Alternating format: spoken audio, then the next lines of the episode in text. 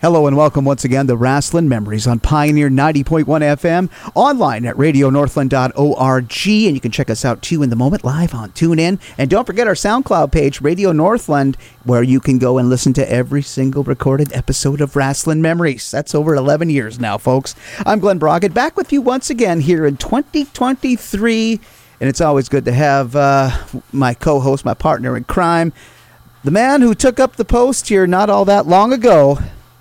Mike, how many years now has it been? The Grizzle vet, Mike McCurdy. Mike, how are you, my friend? Has it been five years already? Can or has it been longer? It has been five years. Five years ago, last week, we recorded an interview with Mr. Outrageous Al Burke. The interview mm-hmm. actually aired at the end of January. So as far as listeners go, they heard my golden tones. Uh, five. It'll be five years uh, the end of this month. I cannot believe it's been five years. It's been an interesting uh, bunch of guests. I mean, boy, we could sit and do a retrospect maybe sometime soon. But Mike, we have got a lot to talk about here, and this week we have a great guest to take on some of the matters going on in the wonderful, wacky, sometimes oh so questionable world of pro wrestling. But before we get into our guest for today, we do have to talk about the passing of Jay Briscoe. Yeah, man, I heard that news uh, Tuesday night when just shortly after it happened on uh, the Gorilla Position page for my Offshoots TV uh, show that we do. Somebody had posted and all, and I was just it, it, was kind of a hit to the stomach when I read about it because mm-hmm. you know I've been a Briscoe's you know fan for years, you know Ring of Honor and everything else, and you know me, I love the trilogy of matches they just had against FTR. So to hear about Jay's passing, but to know that the final match he wrestled was that brilliant dog collar match, and that match is going to be forever his legacy. You know, it, it, it makes it a little bit easier to deal with, but still, oh man, you don't want to hear, especially at the age of 38.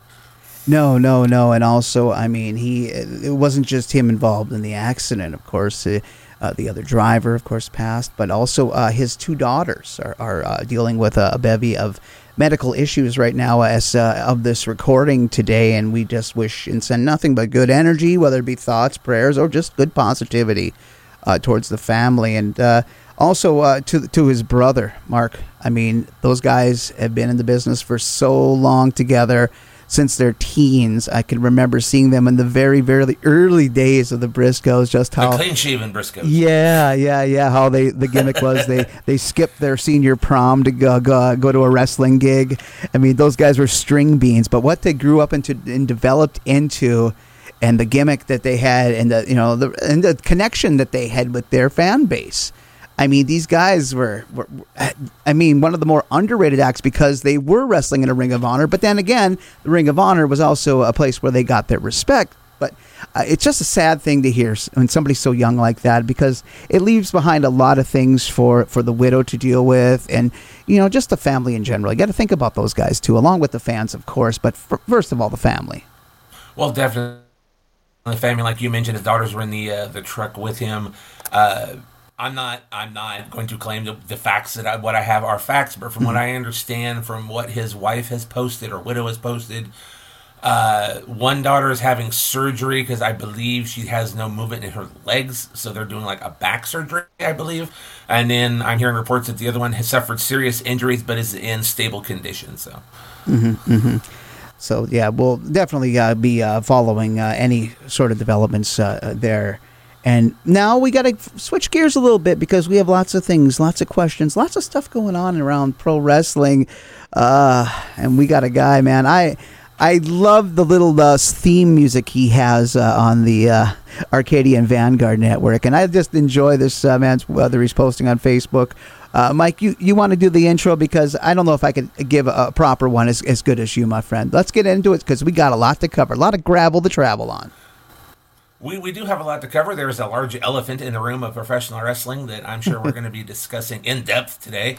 So you know, buckle in, people. The story the story changes every minute. What do you but mean, yes, Pally? Our guest, there you go. Our guest. I was very happy to you know get this involved in him, uh, bring him on. But Glen, I have a question though. You know, speaking of our guest, do you have any legal matters that you need to take care of? Is there someone that you need to sue? Well, oh, let me see here. Ah, there was that time and that incident. You know what? I think I'm pretty okay with my legal my legal situation at the moment. So I'm not, I'm not going to jinx it. I'm going to knock on whatever's close to wood right there. But I know if people are in need of some good support, you know, when they need their case, uh, you know, handled, we got one guy here that's definitely up for the task. We do, we do. As you said on the Jim Cornette Experience, you're always going to hear this. If you need to sue, there's only one man to call, and that's our guest on Wrestling Memories this week, Mr. Stephen P. New. Steve, welcome to the show. Thank you guys so much for having me on. That uh, that intro there is more than I deserve, and uh, thankfully, uh, unlike the great Brian Last, uh, no drums. Uh, and that's perfectly fine with me. I, I don't need that, but I do love that world class intro that they have over there on Jim Cornette's drive through. Thank you for having me on, fellas. I like the I like the outro on that though. He'll see your ass. I've made so a believer out of a lot of bigger intro. Yes. What's that? Steve? I could have went with a bigger intro. I could have sang. I could have sung the theme song because I hear it like every week on the Jim Cornette experience. I, I could have handled like the backing vocal, like Stephen P. News, Stephen. Yeah, yeah. But you yeah, know what? Come go. on, they, nobody wants to hear us singing. Come on, man. What are we trying to cause deafness? Are you? deafness or ineptness probably a combination of the two but let's mike mike let's get let's get stephen rolling here because i know once we get him rolling we're probably never going to want to stop chatting. Man. Oh, well, let's let's do that because, like I said, there's going to be a large elephant in the uh, professional wrestling room we're going to need to discuss. But well, let's get to that, it, Pally. There you go. Well, hold on, hold on, Glen. We'll get to it. For our listeners right now who maybe don't listen to the Jim Cornette Experience, I'm sure there's a few of them out there. You know, let's let let's introduce them to uh, Stephen P. New and kind of find out his background in uh, the crazy world of professional wrestling as well as uh, you know legal matters, and just kind of find out a little bit of his background. So, Steve, how did you kind of get involved in uh you know because not only law but you know you are also involved in professional wrestling. And so what kind of was the beginning for you? What got your interest in wrestling legal and all that and kind of led you to where you are now? Well I, i'm a 41 year wrestling fan. Uh watched the my first match. It was an uh, icw angelo poffo match with ronnie garvin and and ricky starr it was August of 1981, I, and I've been a huge wrestling fan ever since. All through, you know, that that covers elementary school, junior high, high school. Uh, got out of it a little bit in the latter years of college, you know, 93, 94, which was kind of a down period for the industry. And then when I was in law school, that's the Monday Night Wars, right? So I would go down to Buffalo Wild Wings in Morgantown, West Virginia. They would have two large screens one with Raw, one with Nitro. And when I was in law school, I, I was forced to brief uh, the case of Roy and Ruby Massey v. Jim Crockett Promotions et al., with the et al. or and others being Jim Cornette and the Midnight Express, where they had uh, Stan had beaten up a fan and Cornette had cussed a fan in the locker room uh, after the fan allegedly threw a ring marker in the ring. Fast forward a few years uh, to 2004 down at the uh, Mid Atlantic Legends Fan Fest. I meet Cornette and I have him and beautiful Bobby sign a copy of that case decision. Cornette and I kind of became friends at that point and we emailed back and forth. Fast forward another 10 or so years, and Brian Last, who was co hosting another podcast that I was sponsoring, said, Hey, I think I'm about to get on this rocket ship with Jim Cornette. Would you like to sponsor? And I did. The rest is history. I became uh, counsel at that point in about 2017 for Arcadian Vanguard Network, for Jim uh, Cornette and uh, his Cornette's Collectibles. And, you know, we had the, the lawsuit over the t shirt and G Raver a couple years ago. Mm-hmm. And uh, it's just been a ton of fun ever since. And because of that, I've had a lot of people in the wrestling industry, uh, a lot of wrestlers reach out to me and say, "Hey, uh, can you help me look at a, a term in my contract? Can uh, can you or one of your associates at your firm help me trademark my gimmick?" Uh, so I I got Davey Richards out of a speeding ticket in Kenova, West Virginia. I mean, you name it. Uh, and I'm just about able to do it for the guys and the gals in the business. And I'm having a ton of fun. I've got my own podcast uh, called House of Kayfabe. and so I'm having more fun than a human being should be allowed to have because I get to blend my love of the law and my 25 years of legal experience with something that I'm very passionate about, even still, you know, 41 years. I've been, uh, you know, all but 10 years of my life, I've been a pro wrestling fan. And to get to combine two loves of my life, wrestling and law, uh, I, sometimes, you know, when I'm speaking to certain talent or whatever, I'm just like, pinch me, you know, is, is this real? You know, am I talking to Adam Pearce about trying to trademark Scrap Daddy for him? You know, I, and then later that night he's on Raw and I see him and it's just, just absolutely incredible. Or uh, Cornette is, everybody asks me, is that a character? And I'm like, no, what you listen to, that's Jim Cornette. He's the same if he calls me at 6:30 in the morning, can you believe that? it's he's the same. He's the same 24/7. He, he's the same at the Dairy Queen drive-through window as he is on the phone about any random thing so you know you're going through law school you were just a wrestling fan. You weren't going into law school kind of like with the ideas of you know possibly getting involved in legal with professional wrestling. You weren't mixing the two together. Oh. you were oh. just a wrestling fan who also had an interest in wanting to attend law school. Yeah that, that's correct. I mean I, I wanted to be a lawyer from the from the time i was about 13 or 14 years old. And you know i just kept you know, I continued watching wrestling in high school. Uh, went to you know three or four straight years of the Great American Bash in Charleston, West Virginia. I would watch the the Mid Atlantic and the Jim Crockett House shows that would come around, or the WWF had part. You know, they ran Huntington, West Virginia. The NWA ran Charleston, West Virginia. And so I just consumed as much wrestling as I could, never dreaming that later on I'd be able to use my law degree in connection with the sport of pro wrestling. And the first time you kind of had any involvement with wrestling and law, you said was that uh, case with Midnight Express and a, a, Stan punched a fan and then or Jim punched a fan. What was kind of, that was the first uh, yeah. kind of crossover? Well, yeah, that was the first crossover because we were in Torts One, and that that's a standard uh, first year law school class, whether you're in Harvard or West Virginia or Timbuktu U College of Law, uh, everybody takes torts. It's civil wrongs, right, as opposed to criminal law. And one of the cases that our torts professor assigned was the case and he comes in one day about mid semester, first semester of law school, and goes, Who in here is a wrestling fan? I know there's one of you in here.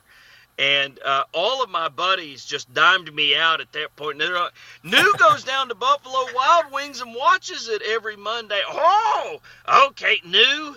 Next class, you brief Roy and Ruby Massey v. Jim Crockett Promotions et al. Do you know who these characters are? Beautiful Bobby Eaton and Sweet Stan of the Midnight Express. I said, Yeah, Professor, I do. And that I came back. He made me get all go almost into character. And one of the issues in that case was all of the witnesses had reported that the fan was brought back to the backstage area and security and everybody from the building thought that okay we'll get a few autographs signed here. We're going to de-escalate the situation and everything will be okay. Well they took the fan to the back and cornette being cornette starts cutting a promo on the guy right you black lung mf'er Dodica, you sorry son of a bitch you threw that in the ring you've caused all of this and so, one of the questions the Supreme Court had to answer was whether it was humanly possible to put that many cuss words in as short a period of time as the backstage encounter called for. Uh, and so, the West Virginia Supreme Court uh, had a decision to make of whether or not Jim Cornette could have possibly used that many swear words in a short period of time. And my professor said, Well, what do you think, New? Could he have done? I said, Absolutely. Jim Cornette could have cussed that guy as much and used all those swear words that the witnesses said that he used. So anyway, it's a funny, funny case. That was the first time that that the law and wrestling intersected for me. Well, we all know Jim Cornette very well. Not only could he have done all that swearing in that short amount of time, but he probably could have used a lot more if, uh, you know, he so wanted to. So. uh, oh, oh, sure. I, I, I'm sure he used more than what the witnesses recalled. I got a chance to work with Jim on uh, two different shows here in Texas in uh, 2014 and 2016, and he did a promo for a, a, show I was running in California. We asked, and he he cut a promo where he was going to be the the the you know general manager, commissioner of the company, and all that. And he's going to be keeping an eye on the show. But the first part of the interview or the promo he's supposed to say is, you know, Redwood Acres Fairgrounds in Eureka, California. And he mussed it up and he said Redwood Acres, California. And I stopped him like, no, Jim, it's Eureka, California. God damn mother effer, son of a like a swear of him. And I'm like, whoa, okay. And then the next promo he did, he cut it perfect. But man, he right. dropped so many f bombs in like two seconds. I was like, dude, okay, all right, sweet. So yeah, no, right. that, that's Jim. right, and it's kind of his own perfectionism. If you know him, I mean, the way his brain works is just amazing. His recall and his love of the sport of professional wrestling. What you see on the dark side of the ring and what you hear on the drive through and the experience. Uh, you know, he's 61 years old. He's just as passion, uh, passionate about pro wrestling as he was when he was a little kid. He loves this sport so so much and it's one of the things that I love about him so much and why he and I are such good friends. I mean, it's not just an attorney client relationship, but uh, he loves it and he loves people who love it. So that you know that case you were studying for your uh, in your law school that was your first crossover. What was your actual first case involving like professional wrestling? First case involving professional wrestling. Uh, I'm asking a, the tough a friend of mine. Uh, yes, I'm trying to think. it was probably just some contract stuff for Jim in 2017. Uh, that was probably just some background uh, and then that morphed into uh, helping some others, the Rock and Roll Express and Midnight Express, and some others obtain trademarks. Uh, so that's kind of how that stuff uh, happened, and it, it, was, and a lot of that uh, is things. And uh, a lawyer in my firm by the name of Dusty Gwynn you know, he and I are doing a lot of that stuff now, a lot of uh, contract consulting with a lawyer named Tony Risha.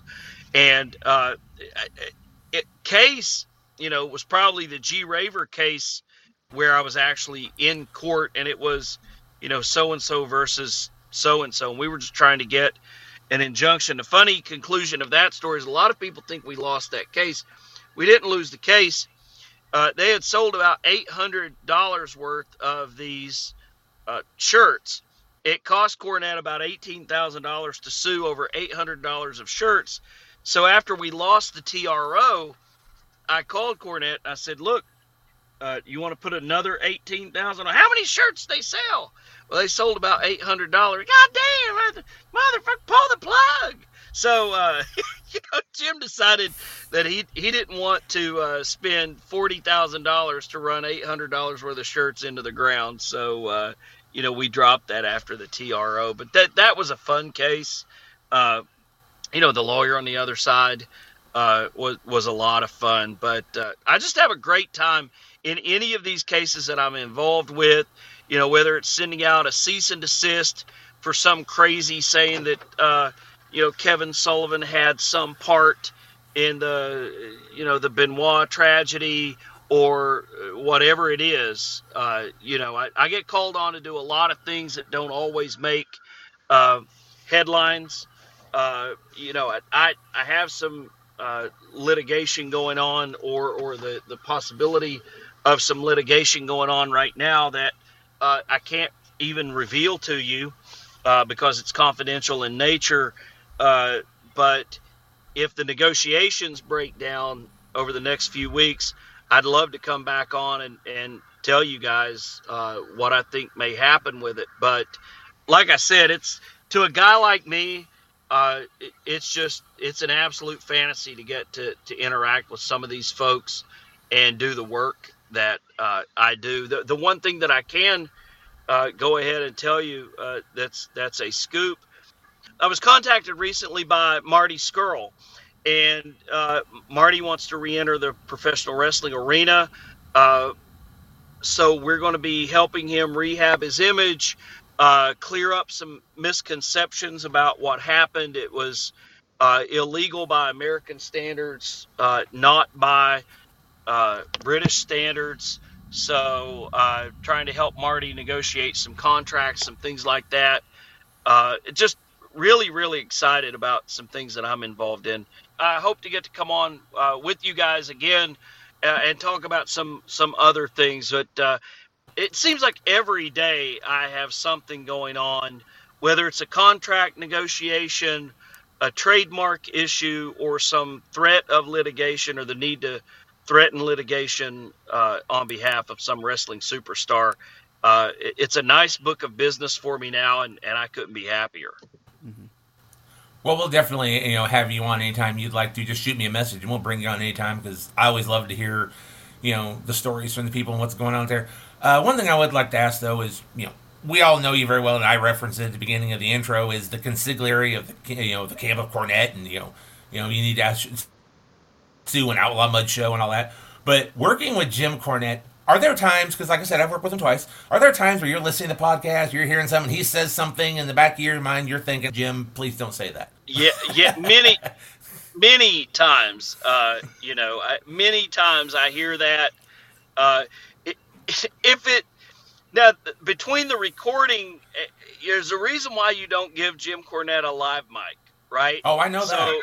so last and i have about a two day delay where uh, he can email me a sound clip and go, all right, or are we okay here, or do I need to just cut this, or what have you? So, uh, yeah, that, I, am frequently involved. Uh, I won't say frequently, occasionally involved in the editing process of uh, the experience in the drive-through. I, I can understand that. I would love to hear stories of Jim Cornette and all that all day long because, like I said, you know, great guy. I love his show. But I'm going to pass the mic over to Glen because, like I said, we referred to the uh, the elephant in the pro wrestling room, and I'm sure you know who we're talking about. And I would love to kind of hear the, you know, the legal side of this in a little way that maybe I can understand it. So I'm going to pass the mic over to Glen for the next round of questions. Ha ha! An elephant on Ico Pro. Oh yes, uh, Steve. We got to talk a little bit about this. Uh, yeah, obvious. I mean, obviously Vince McMahon uh, you know, has been a, was in the news, man. All twenty, most of twenty twenty two, eventually stepping down, uh, and now back in the game. And Vince now, as we are talking today, of course, there's been a lot of lawsuits. You know, we, we have heard about, and now as of this recording, he just reached a settlement with uh, Rita Rita Chatterton uh, that story just got brought up again to uh, the former WWF referee that accused him of rape. First of all, did you ever have any dealings indirectly with McMahon on a certain issue with a wrestler? And what's your take on what's been going on with, with, with, with Vince here out in trying to, uh, you know, sell this company? It's just definitely uh, got the whole wrestling world and business minded people on on uh, full attention, and he's also drawn attention of some of the people who have invested into the company who are uh, in legal battles now with with the WWE and Vince. So this is just one big bold, perfect storm, but nothing too unfamiliar as far as uh, Vince goes with controversy. That's exactly right. There's a lot to unpack there, right? Oh. Okay, oh. so let's let's start with the Rita Chatterton story. Uh, that is only a story because New York passed a law last year that allowed sexual assault victims to be able, for a limited period of time, regardless of when the assault occurred, to come forward and bring a civil action against uh, the perpetrator. So, Ms. Chatterton, who would ordinarily have had her claim long barred by the statute of limitations, was able to bring that up. Uh, reports today are multi-million dollar settlement of that claim. And uh, on my podcast just last week i predicted that that would happen uh, because the WWE wanting to sell uh, or be acquired by another entity would want to clear a liability off its books like that. So, uh, this is what I predict to be the first of many yeah. uh, such settlements uh, concerning anything out there about Vince McMahon, uh, John Laurinaitis, or others, where through the due diligence process that would have to be disclosed to a potential uh, acquiring business. Mm-hmm. Now, with, with, with the WWE going public all those years ago, uh, it it definitely pulled away from Vince that uh, you know that that control to a degree of doing whatever really the hell he wanted. Uh, but now he has to face uh, you know these people who have invested money in stock, and we're talking about things as like the Detroit Police Fire and Pension Fund, uh, among others, who have joined into uh, the, the legalese here in the, the, legal battles with Vince. I mean, they're really uh, really got a lot of loose ends to tie up here, and it seems like when they get one tied, there's another one coming out coming undone. So uh, whoever is really uh, in the nerve center of trying to uh, get this thing towards the final sale, I mean, good lord, I think they better get a healthy bonus out of the whole damn thing. Oh, sure, and uh, take that for instance. If the thought is uh, you know the the Detroit Firefighters Fund. There was also another uh, derivative shareholder action filed in state court in Delaware recently with allegations that uh, McMahon's involvement harms them. Well, it, you know, plain devil's advocate, uh, literally here, it's really hard to argue that McMahon's involvement damages the company when the company's stock price went from 61 to 89 in a two week span of time, guys. Mm-hmm. So the, the question is uh, damage. Uh, number one, what what could those potential minority shareholders allege as damage? But number two, uh, the what they may be just making sure uh, it may be a prophylactic type lawsuit where they're looking out to make sure that certain class shareholders through the buyout aren't being disadvantaged by McMahon, mm-hmm. and that uh, you know he's the the you know he or someone named McMahon own about eighty percent of WWE stock, and while it's not my typical area of expertise in the law, what I do know uh, from from law school and just West Virginia corporate law is majority shareholders cannot take actions that disadvantage minority shareholders. Uh, they have what's called a fiduciary duty to the minority shareholders to act in the best interest of everyone involved. Uh, you know, so you can't just because you have 80% of the shares in a company just run roughshod over everyone. Mm-hmm, mm-hmm. So, you know, this is uh, probably the biggest court case now I've been hearing. It's almost overshadowing all those advertisements I've been seeing for Camp Lejeune and mesothelioma these days. Right, right, right. So have uh, you been have you been violated by Vince McMahon? Oh, they they'll be on MeTV five times a, you know, an hour. It'll be good. Sure, sure, yeah, it, it will be fine. But uh, it will be a if people get word that Rita Chatterton got a settlement. If anyone else was sexually assaulted by Vince McMahon, uh, their their clock is ticking, uh, or Johnny Ace or anybody else. So yeah, they need to come forward. And the WWE wants to put itself in the best position it can to be acquired by a Disney or a Saudi mm-hmm. fund or a Netflix or a Comcast or you know whomever it may be ultimately. But that's the reason why you're seeing so much of this go on. Mm-hmm. And of course, uh, with that news that was leaked out about a potential uh, deal to uh, some Saudi Arabian interest, that definitely was another thing that uh, knocked the internet off its axis for a while with everybody and their grandmother and papa and the family dog having an opinion on what they think of it or how we should go about it. But again it's just uh, there's not uh, there's a lot more to things than than you know just what you see. Right. Right. There really are. And it would be that due diligence process fellas uh, it's a long process. I mean it's a six to nine month process uh, when you're talking about a multi-billion dollar publicly traded corporation like this. They could sign a letter of intent to do that, and it still be a six, nine, ten month uh, due diligence process. Mm-hmm. So now with this uh, sale, when it does finally come in, again, there's going to be a lot of uh, I guess a lot of th- lot of optics, a lot of things to kind of distract from all of the, the, baggage that came before it. So, you know, when, again, when a new merger happens or new something, there's definitely going to have to be some some big stuff, some big out there things for the fan and, and the stockholder because uh, it's just like they they've, they've survived a war here in this last what 10, 12 months. Right, uh, absolutely. But you know, the the low on the stock. I think when the first as Jim calls her, the illegal paralegal story broke in like May or June. Uh, I want to say that the stock was trading at like 54 or something, and everybody predicted that it would go down. Hell, it's it's 93 or something right now. Yeah, it's just this Vince effect. I mean, it's like uh, it's almost like he's he's got some sort of Teflon in regards to not just the pro wrestling world, but just keeping his company's stock uh, up in the midst of all of this, you know, inner calamity. But again, having a guy like Nick Khan in his position is also going to be a major, major help in in getting this deal kind of off the ground and finalized.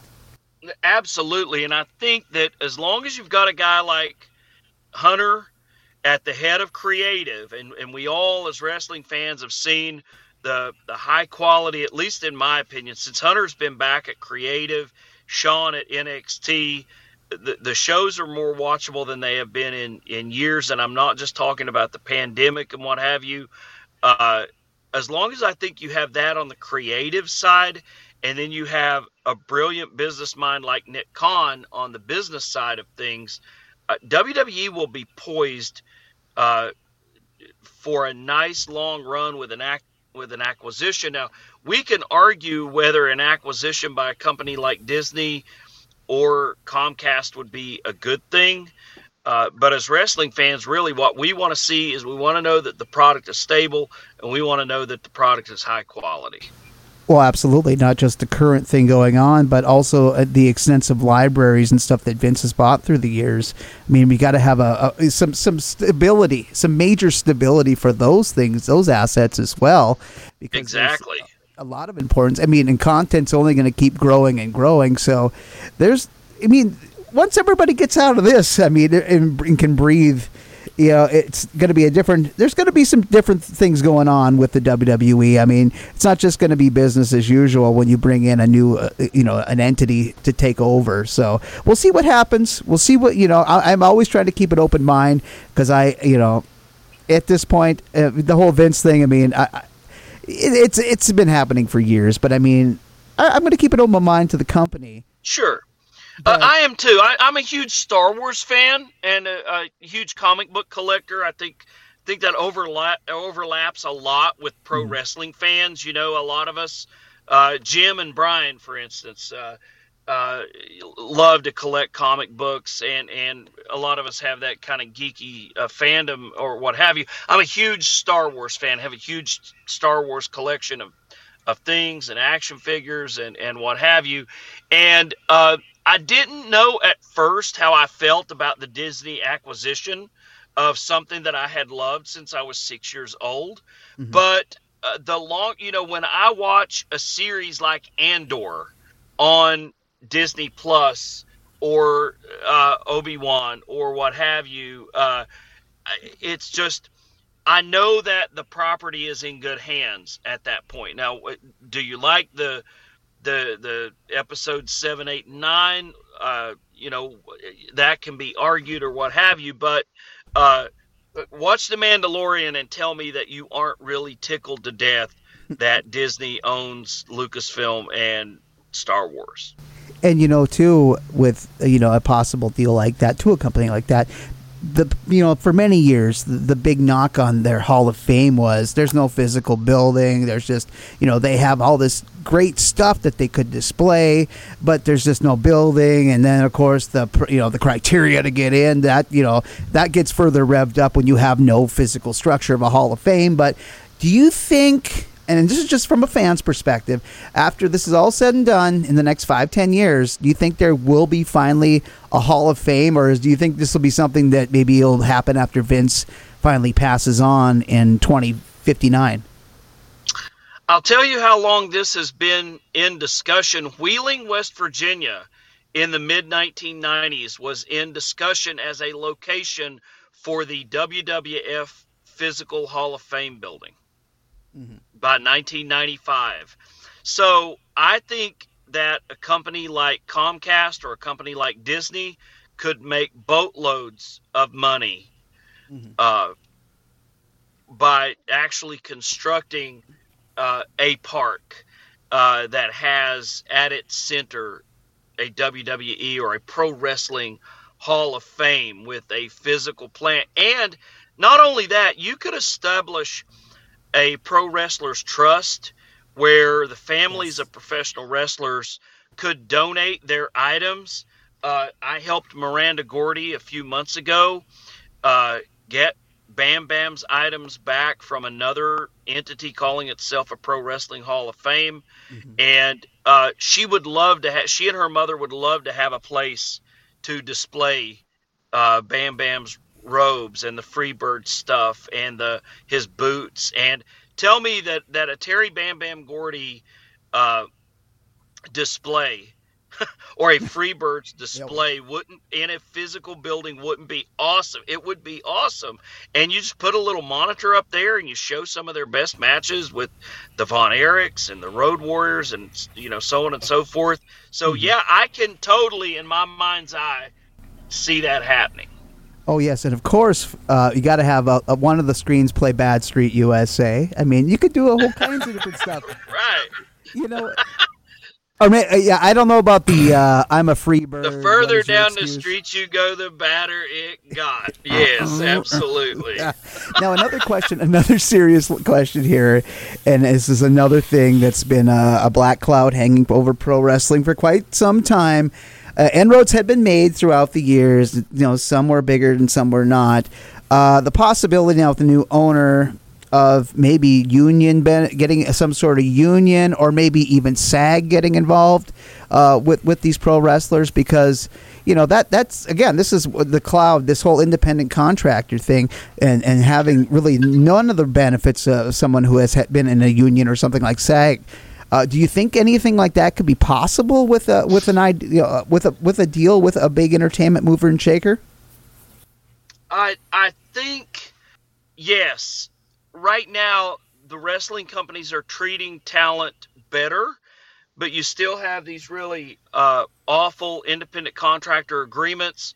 I am in litigation with Ring of Honor and Sinclair Broadcasting. It's actually with arbitration on behalf of Kelly Klein and Joey Mercury, we're in arbitration in Maryland concerning uh, misclassification of professional wrestlers from their time at Ring of Honor and uh, with Sinclair. And so I, would love to see that challenged more. Uh, it's just really, really hard uh, to challenge once the talent signs those agreements. Mm-hmm. I don't know that a union per se uh, I have spoken with SAG a couple years ago. Uh, I, am very interested in that issue, but SAG wants like a uh, hundred people, like 50 talent from each of the biggest companies to come forth and sign the SAG intent, you know, under the uh, National Labor Relations Board. And to be quite honest with you, there just aren't 50 talent in WWE, AEW, Impact, uh, Ring of Honor, what have you, to want to sign on and kind of stick their necks out for that. So SAG is hesitant, you know, when they can't get 100 or 150 wrestlers to agree to that. So uh, I'd love to see the independent contractor agreement done away with go to standard employment type contracts and maybe just set up some type of a trust where the wrestlers can collectively bargain uh, for better conditions all the way around. And it's being done piecemeal right now with some of the more powerful talent really speaking up for, uh, you know, some of the newer talent and things like that. But it, it's very haphazard and it's very piecemeal at the moment. I'd like to see that be a whole lot more organized. Mm-hmm. And another thing too, with with emerging science in the medical field, who knows? Maybe in you know in the next few years there'll be more uh, going towards uh, to finally actually diagnose a living athlete or a person with CTE. Right, right, and and we know all the inherent risks uh, of professional wrestling, and it's a great sport. But even doing it the way that it's supposed to be done and as well as it can be done. These mm-hmm. guys and gals can be and, and are injured. They, they just need taken care of when that happens. And if they're classified as independent contractors, they're re- responsible for their own workman's compensation, their own health insurance, and everything like that. Uh, and it, it just leads to some some really severe problems sometimes. Mm-hmm. We're talking with Stephen P. New, and we're going to bring in Mike McCurdy into the conversation. It's really interesting to have uh, this uh, perspective of pro wrestling uh, to discuss. It's really been pretty cool, Mike. What do you think? Oh, I've enjoyed it. I've been enjoying listening to it. And now I have a better kind of a understanding of the whole stockholder and Vince McMahon's situation and everything. So, you know, sometimes you got to have it explained to you in, in simpler terms because I, I don't I don't understand all the legal mumbo jumbo that they put out there. So uh, very happy to have Steve on as a guest, and definitely open invitation anytime you would like to come on to uh, join us. If there's any you know legal matters, or there's just something he'd like to promote. But uh, I do know we have to wrap it up because uh, Steve is a busy man. He's got a lot of legal matters out there to take care of. But moving uh, and shaking question, that guy. There we go. I'm on my way to New Orleans right now. Uh, one thing that I, that I will put out there in, in a bit of self promotion is you know, sometimes guys look at me and say, "Well, that that guy's a personal injury lawyer from Southern West Virginia. You know, what's he doing?" I'm currently litigating cases in about 11 other states. I'm on my way to New Orleans, suing one of the largest energy companies in the world for the fallout of Hurricane Ida. I was uh, honored to be asked to come in to help litigate that case with the lawyers who are doing that work down in New Orleans. It's a tremendous honor. Uh, the case of my lifetime is representing addicted babies. Uh, my team represents almost 4,000 addicted babies who were, uh, mom was taking painkillers, told that it was safe to do uh, while pregnant. So I just, guys, I love my work. I love all of the stuff that I do, the, the cases that I'm, uh, you know, blessed enough to be able to represent plaintiffs, you know, suing large corporations, and then the the pro wrestling stuff that that we've talked about. The the clientele that I have, uh, second to none. People like uh, Adam Pearce, Jim Cornette, the Rock and Roll Express, Kelly Klein, uh, Kevin Sullivan. I mean, they're just and they end up turning out to be great friends of mine. Now that ties into my final question. Uh, you know, as you said, you've been a fan for you know 40 years. Uh, you went to law school. You you know you had great cases. You know, Jim Cornette raves about you, and I did hear a lot about the. Uh, I believe it was opiate addictions or whatever yes. was part of the case you were talking about. But how is it though? You know, as an attorney and all that, but now not just that, you're also recognized in the professional wrestling world as a wrestling personality. You know, you are part of the wrestling world. I mean, you know, Stephen P. New, if you need to sue, we all know the jingle. You know, how does that kind of make you feel just as a fan, knowing now you're you're you're actually a personality in the wrestling world? You know, when I get texts from wrestlers uh, like Cody Rhodes was having one of his last AEW matches, and some smart aleck cult of Cornette fan had a sign there. It says, "If you flip on me, I'm calling Stephen P. so I get bombarded with text and phone calls when that happened, uh, and it's just it's really humbling to be quite honest with you because for to be a to be a wrestling fan you, you know when you watch the WrestleManias and the Royal Rumbles and the Clash of Champions and all of that stuff, you know we live vicariously through those wrestlers, right? When when somebody wins a match, they get their hand raised or they get hoisted up on some somebody's shoulders or the the confetti falls. That's just that's us living vicariously through those people and to just have a very, very, very minor, small segment of that kind of whatever, you know, to see your name on a placard uh, at a wrestling show. It's just really humbling to me, and I, I couldn't be happier with it that, you know, people tag me in Twitter posts or, you know, I have some wrestler DM me on Twitter and say, "Hey, I've got a question for you. It's totally unrelated to wrestling, but Cornette puts you over, so I thought I would reach out." You know, it's just it's uh it's mind blowing to be quite honest with you to be a part to be considered to be part of the sport of pro wrestling. Well, once again, Steve, I'd like to thank you for joining us, and we do have a few recurring guests that come on on a regular basis to kind of depending on our topics and I would definitely like to add you to the list. And in case, you know, Glen gets a little salty and possibly gets us in a legal issue, you know, we might be able to retain your services sometime. Well, you know, he, he sounds like he's a rabble rouser. You know, he sounds like the kind of guy that would be at the Wawa or the whatever, the Speedway, and cut a promo on somebody and, uh, you know, find himself in, in legal trouble and needing to make that special phone call. So, yeah, if you need to get Glen out of a scrape, um, I just give me a call and I can do it. Absolutely. This man sounds like he's up to the task. and guys, also, I'm going to put over Bash in Beckley, number three, June 17th, 2023. We're going to start making announcements soon, but I can tell you that the main event will be Matt Cardona versus West Virginia's own Heath in a steel cage for the All Star Wrestling Heavyweight Championship. And we're just growing and growing. This year, we're going to have a four hour con from 1 to 5 leading into the gates coming open for the show.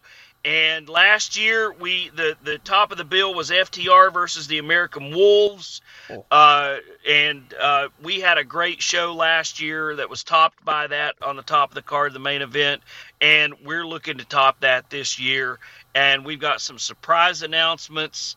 Uh, I'm going to bring Pat Buck in for a training with the guys and the gals while the con is going on.